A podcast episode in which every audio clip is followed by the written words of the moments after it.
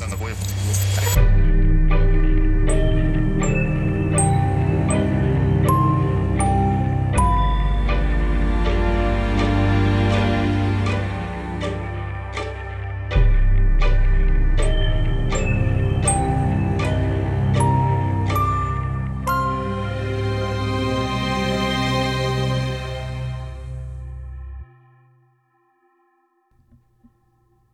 Hello and welcome to Haunted Hometowns, your weekly true crime paranormal podcast with me, Blake Lambert Hack.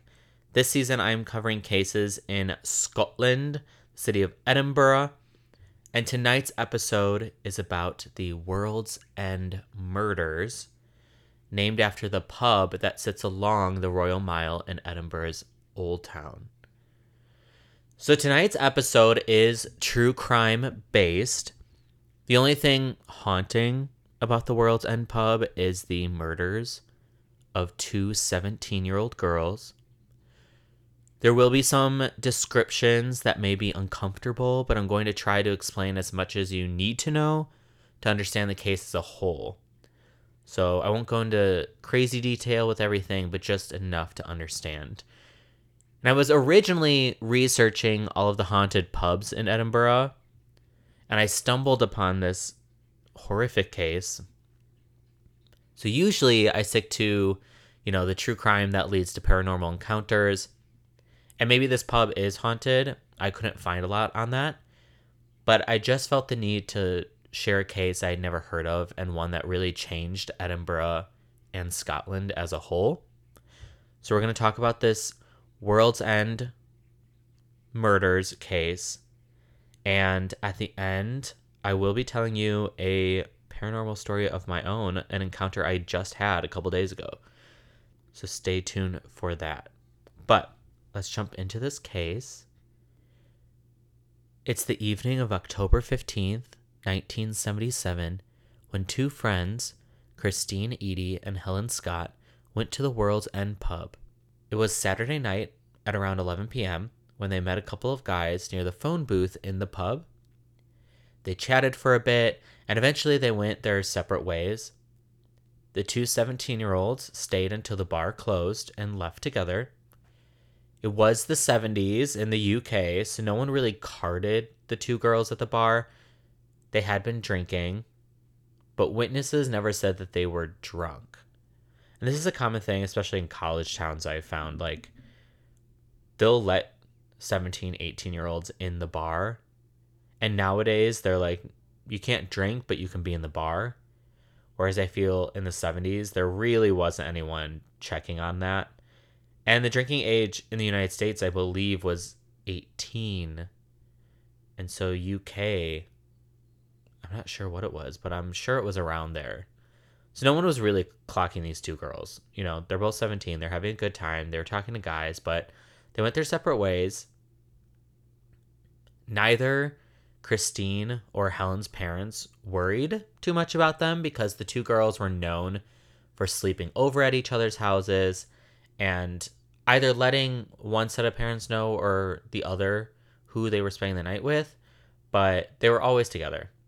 So the parents just assumed the girls were sleeping over at the other couple's house.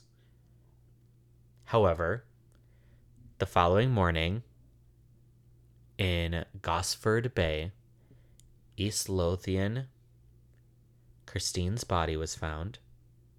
She had been beaten, gagged, tied up, raped, and strangled to death. The police were immediately called at 8 a.m. and made their way to the beach. Her body was not concealed in any way the police talked to Christine's parents and learned that her friend Helen was still missing. The police spread out, and not long after, they found Helen's body six miles away in the same condition. Their tights were used to tie their hands behind their backs, and their lower half was naked, but they still had their shirts and coats on. When the police asked around, they found out that they were last seen leaving the World's End pub off the Royal Mile in Old Town Edinburgh. The bartender who was working that night stated that the two men he had seen them talking to also left when the pub closed, but the four of them did not leave together. With no evidence left at the crime scenes and no video cameras because it was the 70s, this was the best lead the police had these two men. They continued to ask around about these two men, and another witness stated seeing them leave in a white van. They were around 27 to 30 years old and possibly in the military. 5,000 people were initially interviewed about this case, but without computers, they had to handwrite all the information down on index cards. For those of you who grew up in the 90s, and earlier. Very common in libraries. At least I I remember them phasing them out into computers and libraries, but having, you know, your little Rolodex of information on index cards. Anyway, it was basically it was hard to track any military men down because they were always on the move and usually only stayed for one night in Edinburgh if they were in the military, the men could be anywhere. And the white van identification didn't go very far because there were just too many white vehicles in Edinburgh at the time, which is a common issue all over the place. I believe white is the most common color for any kind of car. And we're talking about white vans, which a lot of the times are undescript so it, tracking that down because we didn't have a license plate number, there wasn't anything other than white and van. So it was impossible to track that down as well. The media took the story and ran. It didn't take long before the story of Christine and Helen made national news. But unfortunately, the investigation didn't go very far and police were at a loss. The two men had gotten away with murder. With nowhere to go, the police reached out to other departments outside of Edinburgh and found a case that was similar to Christine and Helen's. On Friday, December 2nd, 1977, 23 year old nurse Agnes Clooney and her friend Gina went to see an Irish band play in Glasgow. The bar, I believe, is called Claddagh Club. And they went because Gina's boyfriend was in the band so the two women stayed after the show and helped the band pack up, which I am very familiar with. Being a musician, I am always helping people pack up instruments. Agnes was last seen by the bar staff, who waved goodnight as she left alone.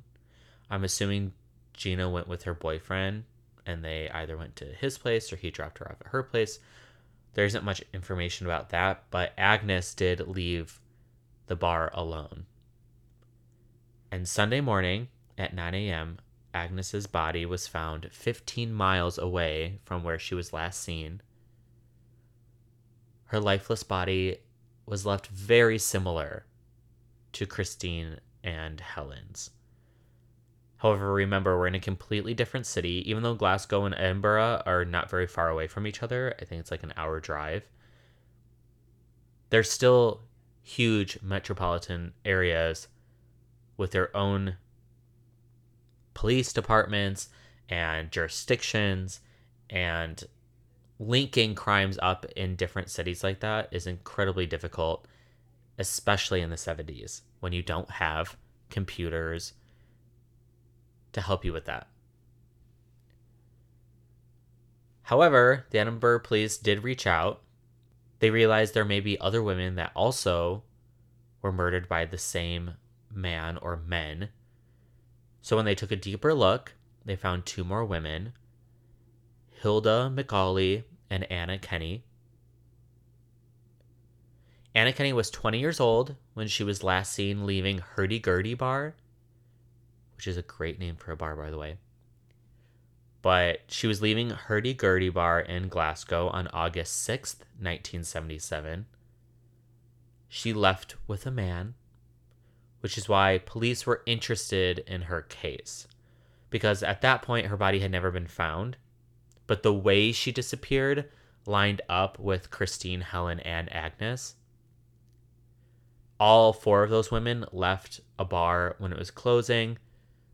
Some were talking to men inside the bar. Some left with a man. It was it's all very similar, and the fact that Anna's case was in Glasgow, just like Agnes's case, also helped them link that together.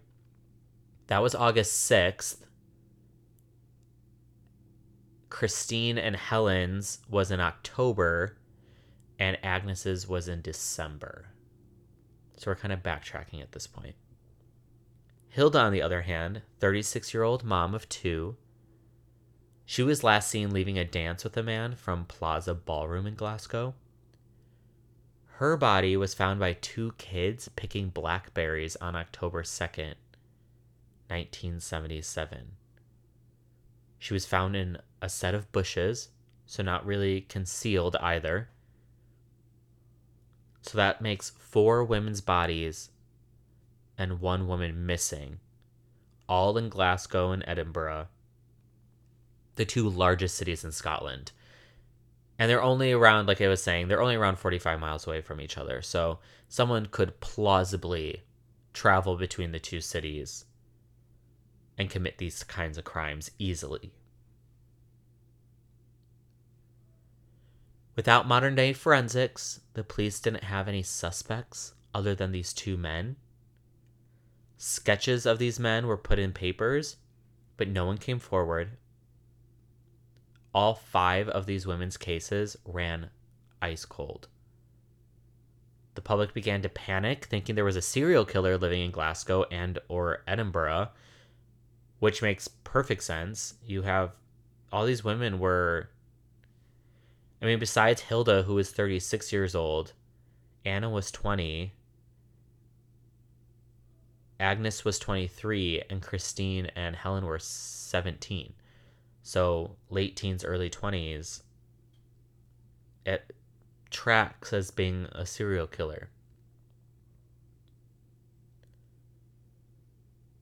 What made it worse were three unsolved murders in Glasgow between 1968 and 1969, just eight years prior to the case we're talking about now.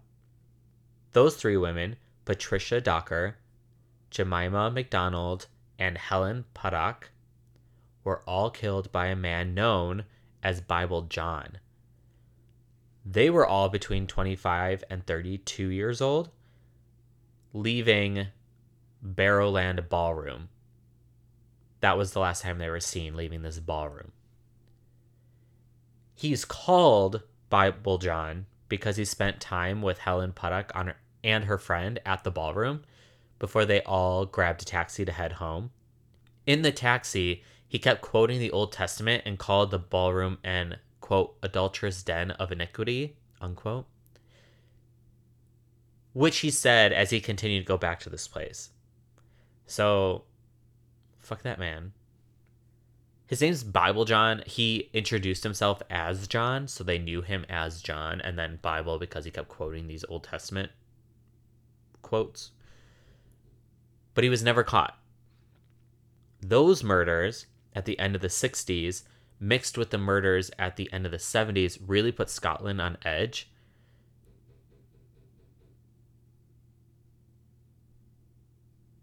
So, of course, the police told women to go out in pairs or groups, never alone, not to be out too late, and to dress appropriately. Of course, there's no directions uh, to men on how they should act. Men weren't given a curfew, men weren't giving a dress code. They weren't telling men to go in groups together. So I do have to hand it to the women of Scotland because they were not taking that bullshit and began protesting, which really brought the conversation about rape and sexual harassment to the forefront.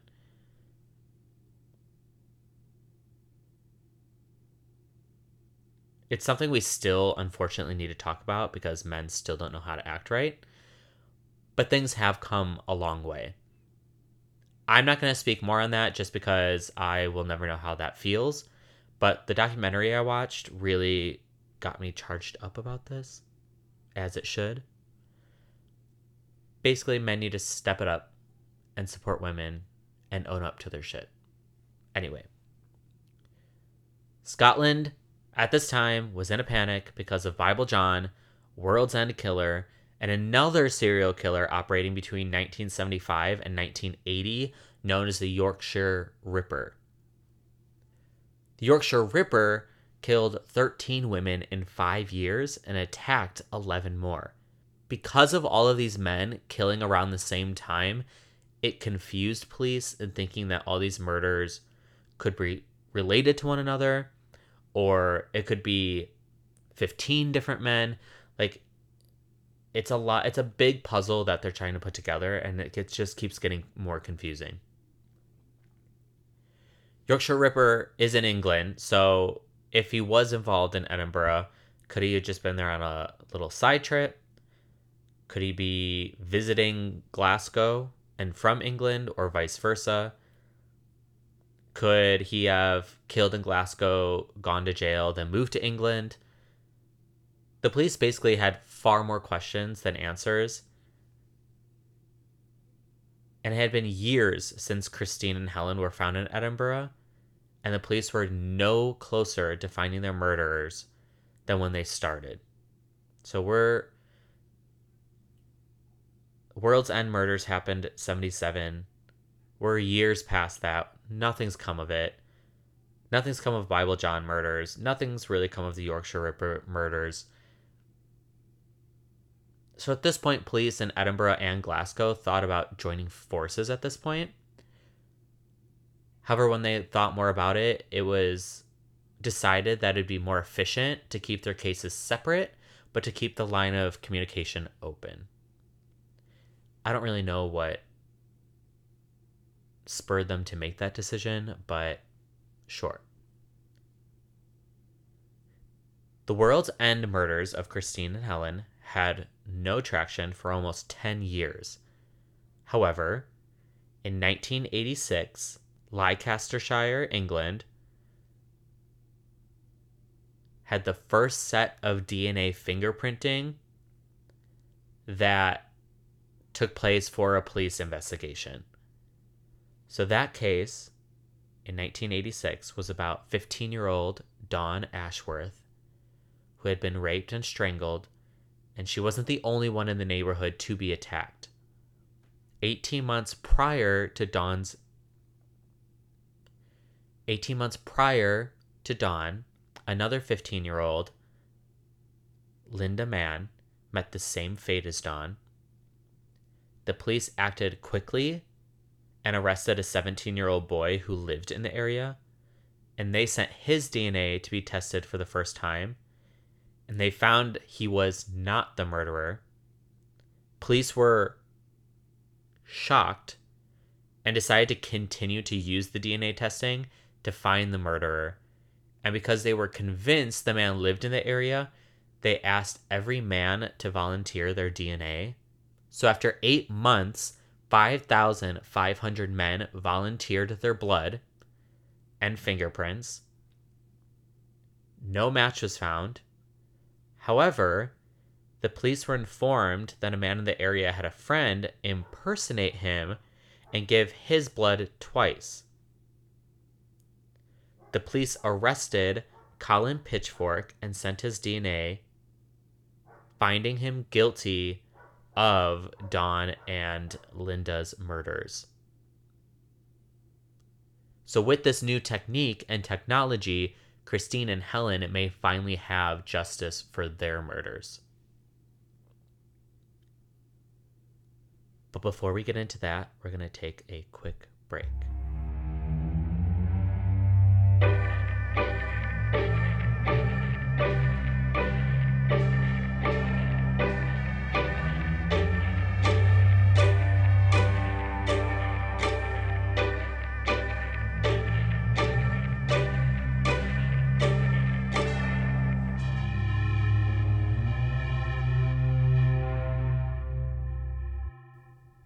Okay, we are back.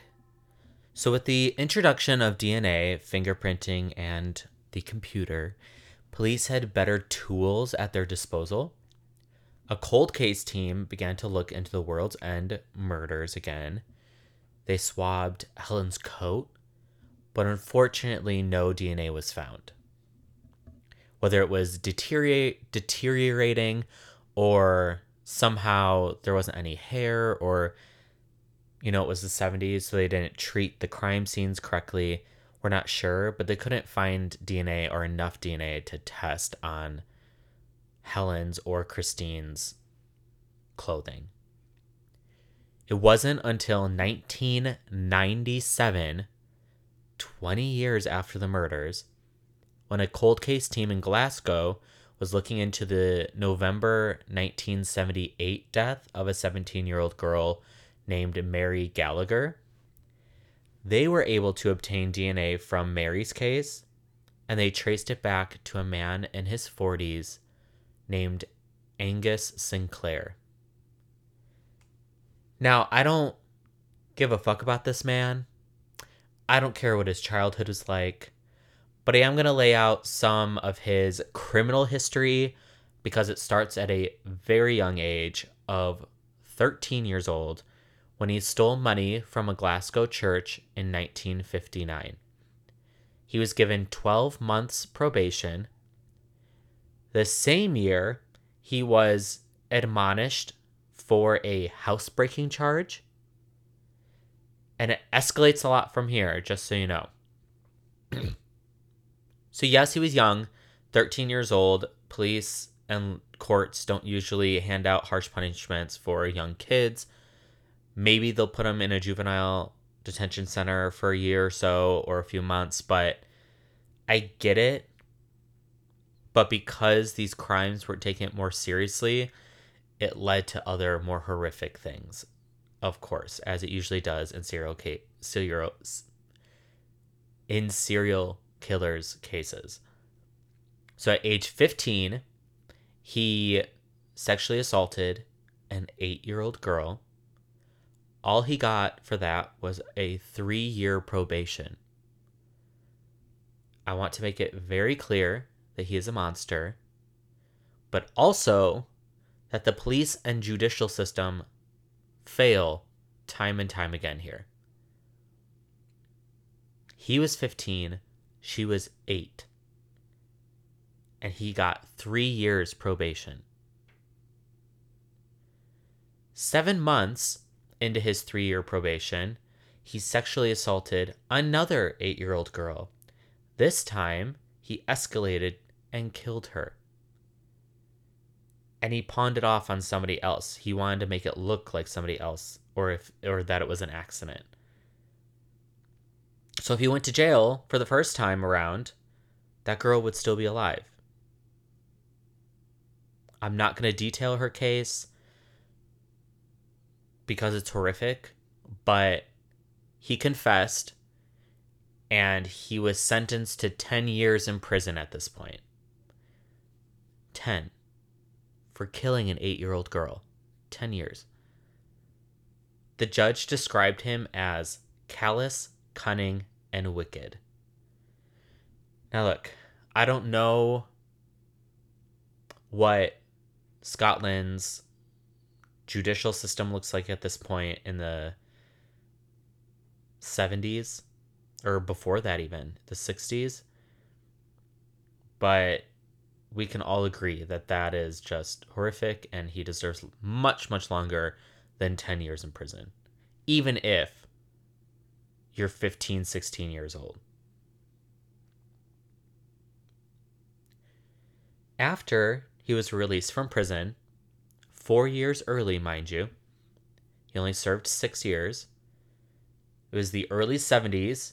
He got married to a nurse named Sarah, and two years later had a son. The year his son was born, he was convicted of illegally possessing a revolver he was arrested again. He was released in the late 70s. And between June and December of 1977, went on a killing spree. Between his jail time, he would hold women at knife point and rape them and was known as the Blue Door Man in Glasgow. And he continued this pattern into the 80s, where he was given a life sentence in 1982 for his sexual offenses in Glasgow. This life sentence was very rare at the time. He was only the fourth person in Scotland to receive a life sentence, and it wasn't for murdering anyone, it was just for sexual offenses. So, rightfully so, but it's surprising. He was a serial rapist at this point, and the police had a very strong case for that. He denied the claims, of course, but he was found guilty regardless. So he's finally in prison, lifelong sentence. He should have had a lifelong sentence long before that, but he still wasn't ever charged for murdering these women in Glasgow and Edinburgh. They did not link him to any of those yet. This is just for his sexual offenses in Glasgow, and then he served, you know, six years earlier for the murder of the child. This gets us to 2001. So between 1982 and 01, Sinclair was serving a life sentence, and that is why the murder stopped. That's why a lot of murders stop in serial killers cases because they're either arrested for an unrelated crime, we see time and time again, or they die and so the killings stop, or somebody moves to a different city and just continues it in a different state, city, country, whatever. Sinclair was arrested for these sexual offenses, so obviously the killing stopped. However, in 2001, he was convicted for Mary Gallagher's murder after they found his DNA on her. He received another life sentence in 2004, another cold case team got together to solve the other women's murders in Edinburgh and Glasgow. They discovered that DNA found in the World's End murders was a mix of two DNAs. This DNA came from not the coat that Helen was wearing, but somewhere else on one of the Christine or Helen's bodies. But this was a mix of two DNAs, and they were able to separate the DNA finding one was An- Angus Sinclair, and the other was one of the two girls that the DNA was found on. The police finally had what they were looking for for decades. They could finally link Sinclair to the Edinburgh murders, the World's End murders. However, if you think back to the night Christine and Helen went missing, they were hanging out with two men. So the question became who was the second man? And was he involved with the Glasgow murders as well, or just the Edinburgh murders? Police began to do research based on who he would hang out with in the 70s and 80s. The man that kept coming up was his wife's brother, Gordon Hamilton, Hamilton and his brother in law, Sinclair, would hang out on weekends a lot. Sinclair's wife would say that he would drive over to Edinburgh from Glasgow every weekend, claiming it was for extra work as a painter and or carpenter. He would take their white caravan and she wouldn't hear from him until Sunday night or Monday morning when he got home. The police began to look into Gordon his description fit the other man in the World's End pub, but when they went to question him, they learned that he had died in 1996. The police decided to interview Sinclair for the first time in 30 years after the Edinburgh murders, but the interview was a bust. He didn't say a word. They asked him questions for hours. He sat there and said nothing. Which if you're in that situation, is the best thing you can do. However, it's obviously really shitty, but from a defense standpoint, keep your mouth shut. The police felt like they had enough to bring Sinclair to trial for Christine and Helen's murders, especially with the DNA found at the crime scene. The uh, DNA they split to match Sinclair and one of the Helen or Christine. The trial was in 2007, and the prosecution threw everything they had at him. However, the judge didn't believe they proved without a doubt that he was responsible for their death. Mainly because Sinclair's defense was that he had consensual sex and left to go home, leaving the two girls with Gordon. So Gordon must have killed them alone. So Sinclair won the case. He is still in prison for two life sentences, but the families were crushed at this result. They thought they finally had closure. They thought they finally had the answer they were looking for, and it was pulled. The rug was pulled out from under them.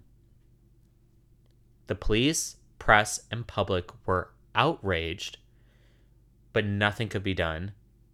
Double jeopardy was in play. But this didn't sit well with anyone, so an argument was presented at Parliament. Don't ask me how this all works. Just know that it was so convincing that the double jeopardy law was advised. So the charge stated that you can try someone again for the same crime if there's new evidence discovered that wasn't available at the time of the first trial. So originally, you can't. Double Jeopardy says you can't try someone twice for the same crime. You tried them once, you couldn't prove it, you don't get to do that again. That still is uh, law in the United States. However, from my understanding in Scotland, you can try someone again if you find evidence that was not available at the time of the first trial. Not evidence that you chose not to use, but it wasn't available. So it's a very difficult task to come up with that to try someone a second time. However, there was a chance that he could still be found accountable for Christine and Helen's deaths.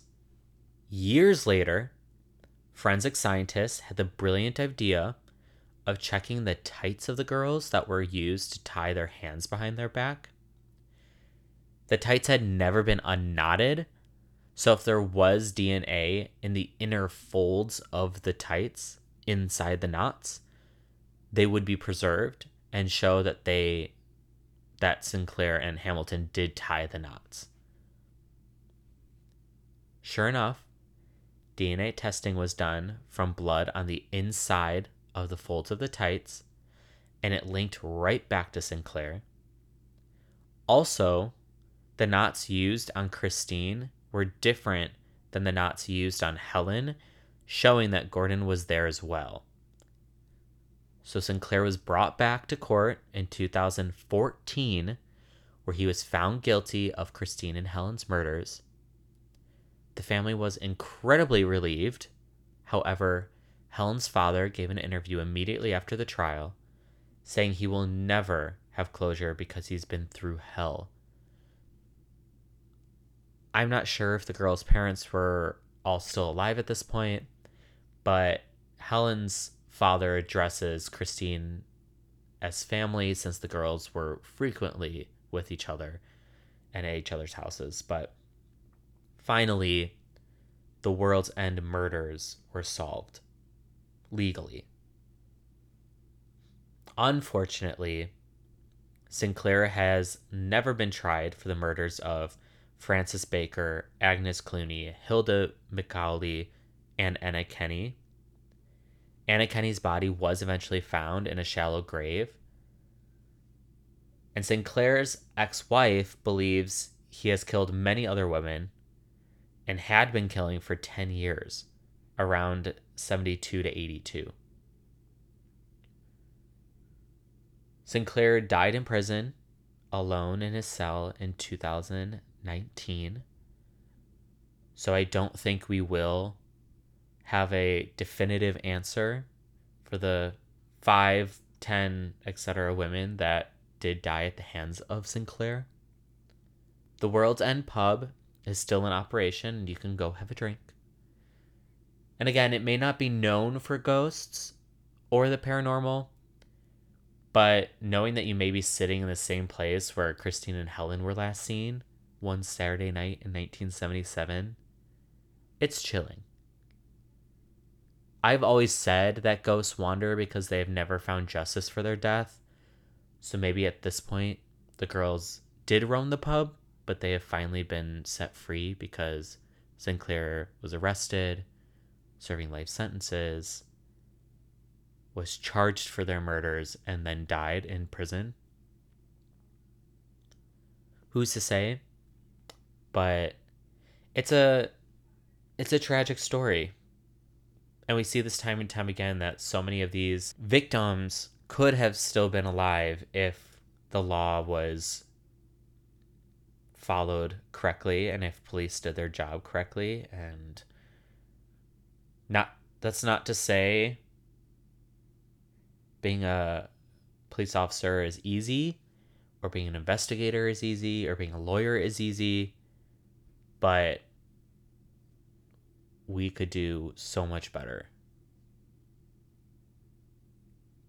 So I hope that wasn't too heavy for people listening, but I thought it was important to give these women the time they deserve and the spotlight they deserve, especially for the women who never found justice. Their killer was never caught, or at least charged for their murders. But now, I have another paranormal experience to share with you of my own accord. I work at a restaurant in New York City, Flatiron, Manhattan. So it's an old building. We have a private dining space above the restaurant. And I was working a brunch for a 21st birthday party. It's like family and friends. And it's been renovated, so it's not like creepy or anything like that. It's, you know, a new kitchen, new everything. It's beautiful, but it's old. It's an old building.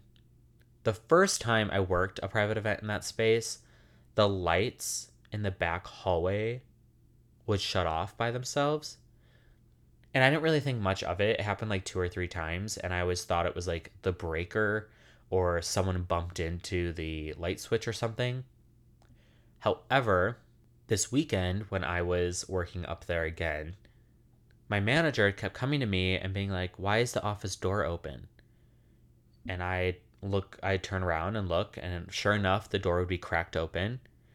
I'd be like, "I don't know maybe someone used the restroom in there and she's like well no one should be going in there. I'm like yeah i have no idea.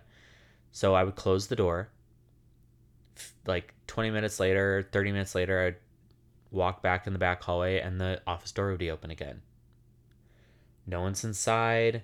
The door you have to literally turn the handle to open it. Like you can't just push it open. So just strange. I think it happened like th- at least three times that i noticed that the door was cracked open with no one coming in or out. So just strange. Can't explain it. But nothing crazy. After that, one of the guests was using the bathroom, not the one in the office, but a separate one.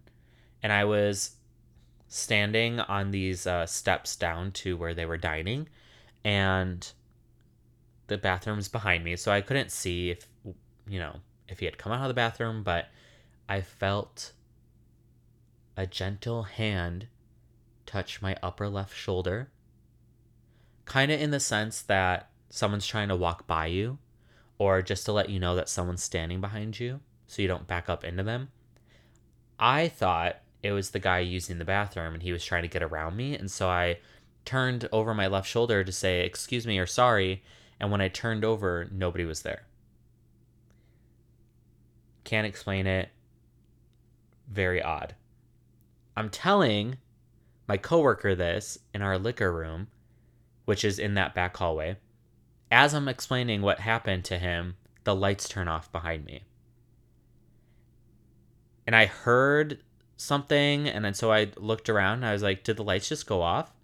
And he was like, Yeah, I just watched it happen. I was leaning against the door frame, and so he thought I bumped into the light switch. So he looked, but the light switch is on the other side of the hallway. So there's no one over there. I couldn't have done it. It is just bizarre that it happened all in the midst of me telling him that my back was touched and no one was there. Very strange. Not threatening, very lovely. Literally just felt like a hey, I'm here type situation, but was not prepared for that on a Sunday brunch during a 21st birthday party.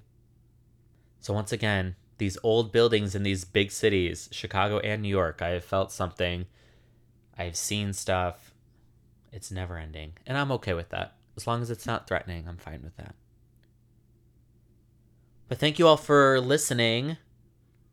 I know this was an intense one.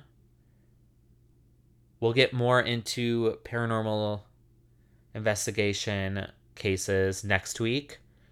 But check out Haunted Hometowns on Instagram and Twitter for photos related to tonight's episode and all episodes, guest info, upcoming news, etc. Send me your paranormal stories at hauntedhometownspodcast at gmail.com. Could be anything from a bunny with antlers hopping by your feet to a wolf standing on its hind legs howling at the full moon. Let me know. And I will see you all back here in a week because everyone loves a ghost story. And I believe it's Friday the 13th when this comes out. So stay safe. It's the witching hour. And have a great night. The theme song is by Thair. Follow him on Instagram at Queer Popstar and follow his music on any streaming service, Apple Music, Spotify at T H A I R. The artwork is by Pepe Munoz. Follow him on Instagram at p.e.p.e.munoz, M U N O Z. His artwork is fantastic. I got my information from Wikipedia, Murderpedia, the BBC documentary, The Hunt for the World's End Killers, Mirror.com, Glasgow Live, The Guardian, Scottish Sun, and Mango Books.